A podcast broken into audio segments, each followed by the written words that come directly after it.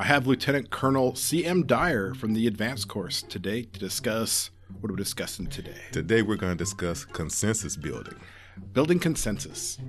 Yes. Get us, well, let's talk about where you're coming from. Tell us a little bit about you. Sure. Uh, I'm a lieutenant colonel in the Army, as you've already indicated. I've been in the military for 28 years, uh, started enlisted, and so, and I've been here at the Army Management Staff College for a little over two years. And why did you decide to talk about the topic of building consensus? I've been the lesson author for this elective uh, for a little over a year, and it seems to be one that students tend to gravitate towards because part of the lessons and the way we approach those lessons tend to deal with group work and how they approach those type of uh, activities. So coming to consensus tends to drive how effective they become in terms of building those teams.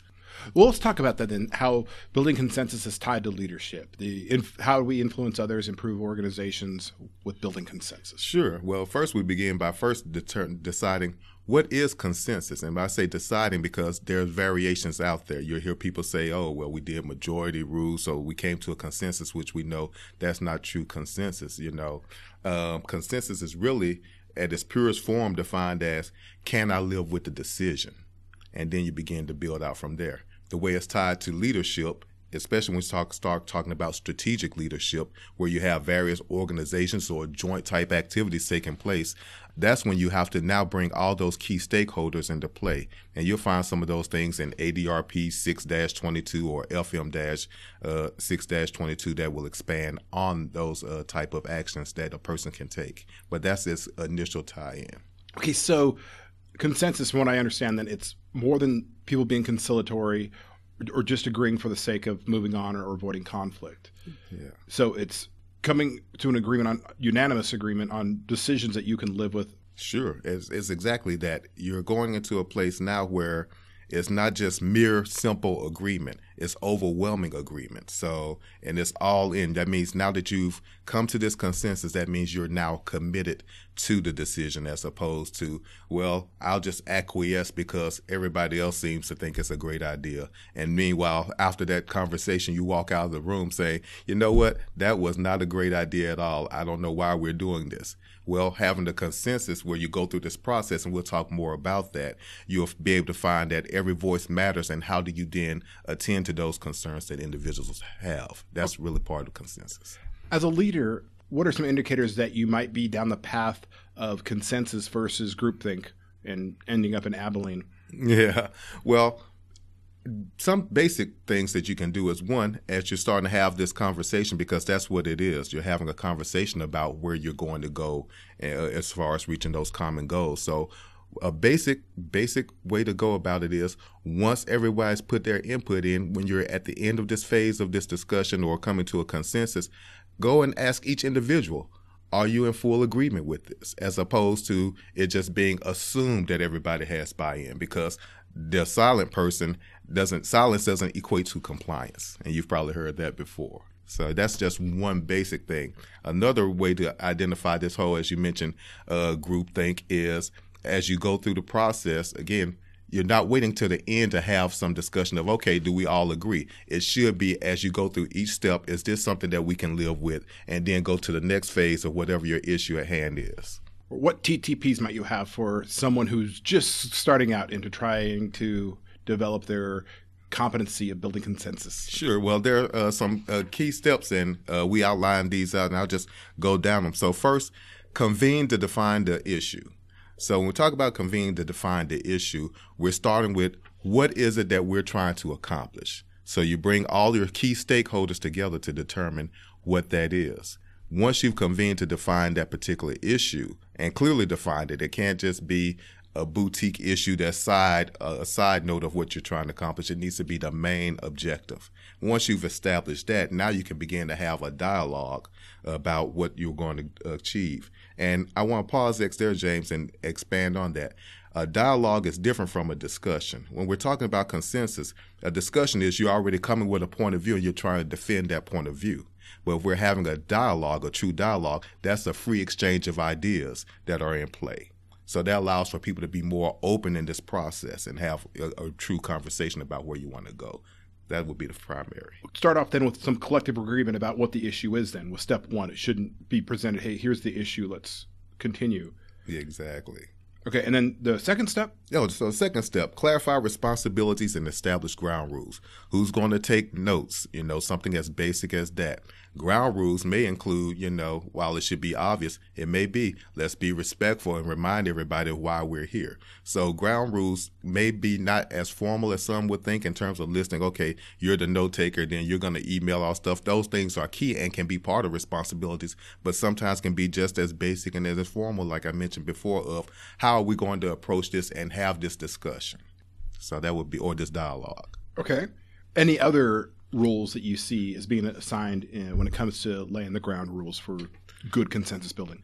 When we talk about every voice matters, ensuring that even if someone has not had input or buy-in because people listen differently, people learn differently, somebody may have more, need more time to process. So because they're being silent in this process may not necessarily equate to them not being engaged, but you'll want to find out from that person at a point what is their thought and it's okay to ask the question directly. You know, it's not necessarily putting a person on the spot. It's ensuring that you're acknowledging that they are part of this process. Okay. Yeah. So the third step, deliberate. So you go through this deliberative process of what is it now that we've talked about? What is it that we've now come to agree? And remember, I mentioned earlier about it's a process, so it's not waiting till the end. So as you go through this deliberative process, you may take pause to say, okay, these are the things we agree with. These are the things we're still having challenges that come into an agreement with, and then start expanding on that. So this deliberation can be uh, brief. There's a misconception that consensus building is always time consuming. There is time involved in it, but there's value in it if it fits. And we can talk about when it's a good fit and when it's a bad fit also. And this may be a time to do that.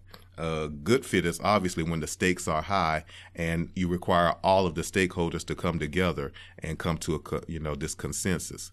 A bad fit would be this phrase called fait accompli. And it's most people, some people know it, some people aren't familiar with, but fait accompli really means the decision has already been made. You may have an individual that decides let's have a meeting and bring everyone in and we're going to discuss what team colors we're going to have you know you go we have two choices red or blue and then so go come back with a consensus and let me know where you want to be at and then you have the team come back and say oh yeah, we decided that red is the color we want because it shows power, it shows courage, it really says who we are. So we've chosen red. And then the leader says, Oh, that's great. Well, I ordered blue last week, but thanks for your input. That is fait accompli. And what that does, you mentioned earlier about how it ties to leadership and organizations and this whole influence. What it can do is affect the way one of the principles of mission command, building cohesive teams through mutual trust.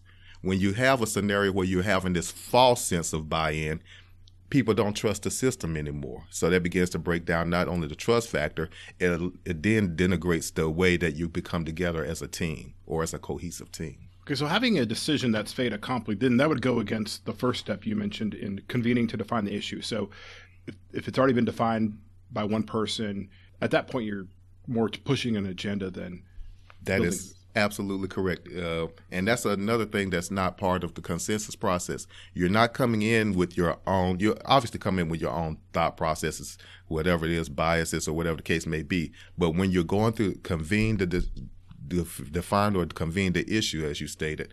At that point, you're coming in now trying to be open and receptive to all of the thoughts because what you're doing is you're trying to bring the best ideas f- to resolve the issue, the conflict, the situation, or just the organizational goals and how you want to move forward. Okay, so that first step convened to define the issue. Then second step was clarify responsibilities and establish ground rules. And then third step, deliberate. Mm-hmm. Tell me a little bit more about the deliberate. Yeah. So again, as you deliberate and go through this whole consensus building process, and again, we talked about every voice matters.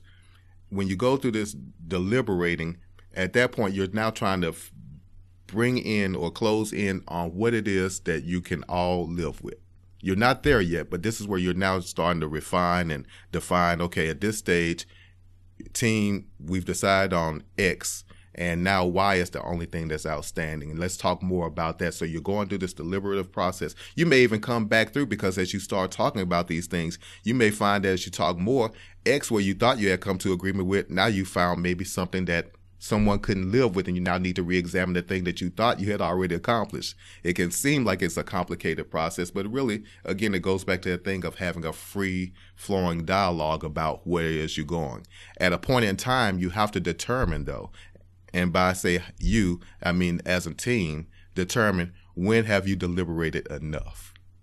And, and and there's going to be key factors in it. When you've come to one of the clear, clear identifiers is when you've reached a point where, okay, we have overwhelming agreement on this process. Now you may have reached a point where we can just summarize where we are and move on to the uh, next step.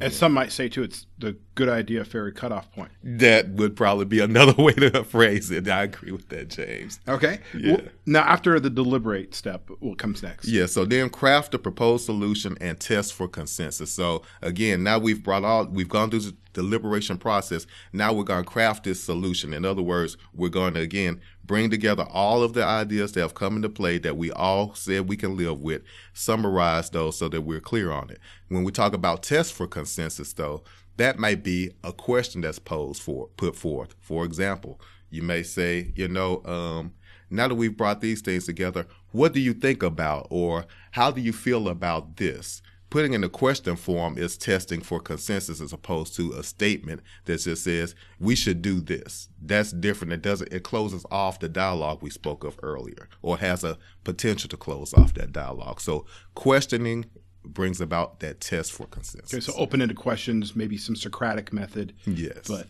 and that's how we test. Okay, the, what's the last, the fifth and final? So the fifth and final, reach and implement the agreement. Sounds sounds obvious, but yeah, at the end you will just go ahead, reach and implement the agreement. And again, this doesn't mean that once you've done that that you can't go back and reevaluate or because we're talking about being adaptive and agile in terms of organizations, then that means that things are subject to change, and therefore we need to be flexible enough to do that change and uh, reevaluate where we were.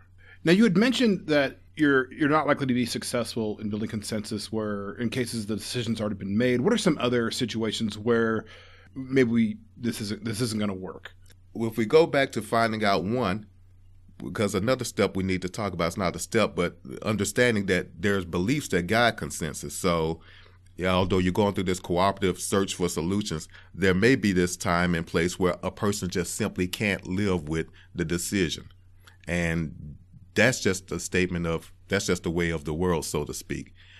The best thing you can do at that point is to uh, still go ahead, address their concerns by listening to them, seeing where you can meet them. If at that point they still can't live with the decision, there that's when you have to decide what is your next step as a leader. Sometimes it might be the thing that people try to place in a negative connotation, but I don't believe it to be the case. Majority rules. And I know that again, we talked at the very beginning that people conflate the two consensus as majority rules. But if you're going to have to complete a task and it's time sensitive on top of that, that's when we talk about a good fit versus a bad fit for consensus. So understanding when it's a, a, a bad fit where the decision has to be made quickly, all those things, you might end up going into a majority rule scenario. Or going to this other thing about ensuring that there's trust within the organization. As the leader, it may not be a discussion at all. It might be this is what we must do at this time and just sharing that with the individuals as opposed to, again, giving a false sense of voting or going through a consensus process. Now, I can see someone listening to this saying, well, I'm a leader and I've been taught that leaders are decisive and I see tension in this. I don't have time to sing kumbaya with a bunch of people uh, when look i just i've made the decision based on my experience and my knowledge and, and we're going with it what are your thoughts on that and is there a tension with Sure. being decisive Sure. versus taking the time to build consensus Well, that thought process is actually a valid one because it is true. There is decisiveness that's expected from leaders. And that's when that leader should own that if that is where it is the best fit. In other words, if they have decided this is the direction that we must go at this time and, and clearly articulate, because remember, when we talk about this whole mission command and about leadership, there's also this thing about clear intent and establishing that. So if your clear intent has been established and you're saying this is the direction we're going to go in, then that's not a good fit for consensus or even the majority rule. So uh, if that's where you're coming from, then it's best that you own that but again, still remaining open and receptive to after that decision has been made to improve the organization. Because there's this part, and uh, Mr. Kim Summers, who is the director of Army Management Staff College, in his opening ceremony, always emphasizes this part of when we talk about leadership and influencing, the most significant part is and and improve the organization. So if it's your intent as a leader to improve the organization, beyond being decisive, also having the openness to also hear other ideas, point of views, perspectives to improve that organization uh, will benefit uh, the Army at large. Okay, there are going to be situations though where we need to take that hill now. There's a certain urgency. Don't have time for consensus building. I need to be decisive. But there are other times though where an issue may be important and there are a lot of stakeholders, and we're dealing with a, a ill-structured problem. Sure. And I, I need to bring another other points of view other stakeholders into this. And those will probably be times where building consensus is more conducive. What are some other times where it's a good fit? Where when do we want to look at trying to leverage this? Sure. So, as you know, with faculty, and I'll just use us as an example, when we come together to talk about, okay, how can we improve our curriculum or give students the best, you know, benefit students, you know, the best in terms of their development. When we come together, that's another scenario where it's a great fit. And the reason why is because with consensus, you come together, it's an even playing field. Every voice again matters, regardless of status, whatever the case may be. Even if the directors are part of that discussion process, yes, they're the director, but if there weren't true buy-in from all parties, then all voices are being heard at that point. So that would make for a good fit. Interestingly enough, I've heard oftentimes that not with our students when we talk about um, consensus or things of that nature, there's always this thought process about life and death. You know, we talked about the beginning of it being a good fit when the stakes are high, and people immediately go to life and death. Of well, to support the warfighter, you know, you need to make sure that everybody's online with you know, whatever the thought process is or the common goal. But life or death is also just sometimes just life. Whether you work in finance, because that impacts people's lives if they're not getting paid on time or whatever the case may be. It doesn't always have to be a wartime type situation. So understanding the significance of everything that we do at every level in our Army, uh, as Army Civilian Corps members and military, would probably give some drive towards that thought as well.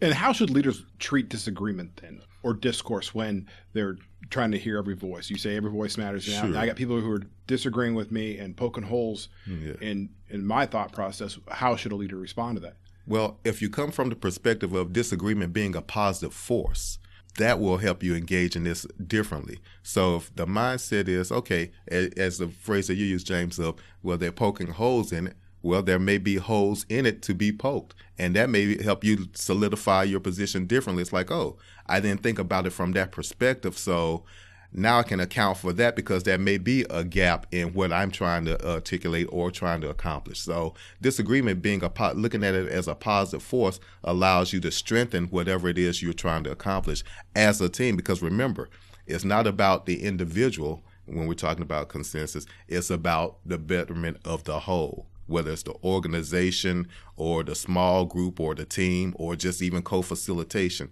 If it's about that, then disagreement should be viewed as a positive force. Yeah, and reviewing ADRP 622, I was looking over consensus building again, and it's tied into at least two competencies. Uh, one of them being extends influence beyond the chain of command. Yes. The other one is uh, under communicates. The competency communicates.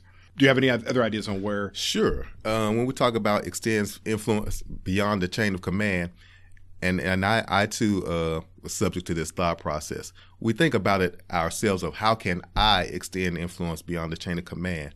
But when you start thinking about this whole team thought process, how better can you extend beyond the chain of command than not go it alone? If you include others into whatever it is that you think may be beneficial to the organization or beyond the chain of command and having others part of that process, that may allow you to extend influence even better.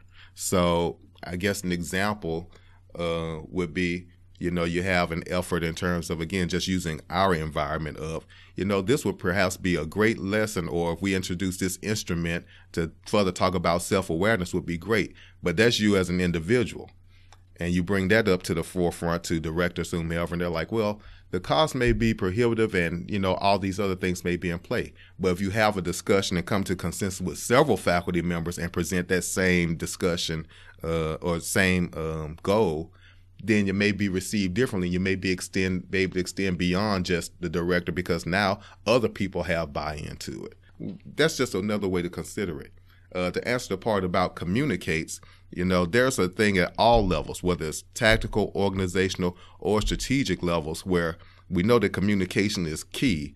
But then, how do we communicate? and active listening is part of it too. It's not just about talking; it's about you know also uh, actively listening to again all the parties, uh, regardless of what your initial thought process may be about what they're bringing to the table. And, and probably just even trying to, if you can, relieve yourself of even coming in with, well, I'm not sure they'll have any value because you've already made a prejudgment that may offset your ability to communicate because communication, as we know, is a two way street, not just one. Do you see consensus as being tied to negotiating? Oh, yeah. When you're talking about this whole negotiation process, you're really still talking about the steps of meeting somewhere where they are first and then building beyond that. So there's a tie into negotiation, consensus, as well as you know we talked about uh, team building combined. So there there's a tie into that. Some people believe that it may also be a part of accommodation, but it really isn't because accommodating means more so that you've let something go. Your buy-in isn't the same as it is with consensus. So all these terms can be conflated over time, but negotiation and consensus definitely have an alignment. Any final thoughts on this topic? Well, what I would like to share with listeners are the references that we talked about and summarize with those just so they can go out and uh, do some additional research for themselves. So uh, there's ADRP 6 22, which is Army Leadership, FM 6 22, Leader Development. And then finally, there's a reading that uh, we have for our uh, distant learning uh, students Consensus Through Conversation How to Achieve High Commitment Decisions by Larry Dressler. That's D R E S S L E R. So those are good sources that I would recommend. Does one have access to that reading if they're registered for the distributed learning portion of the course? They do, but you can also find a synopsis of it uh, online by just simply looking up that title uh, and the author, and you can see at least those first steps that we began to talk about for absolutely free. Well, thank you so much, Lieutenant Colonel Dyer. Uh, thank you, James. James Cameron.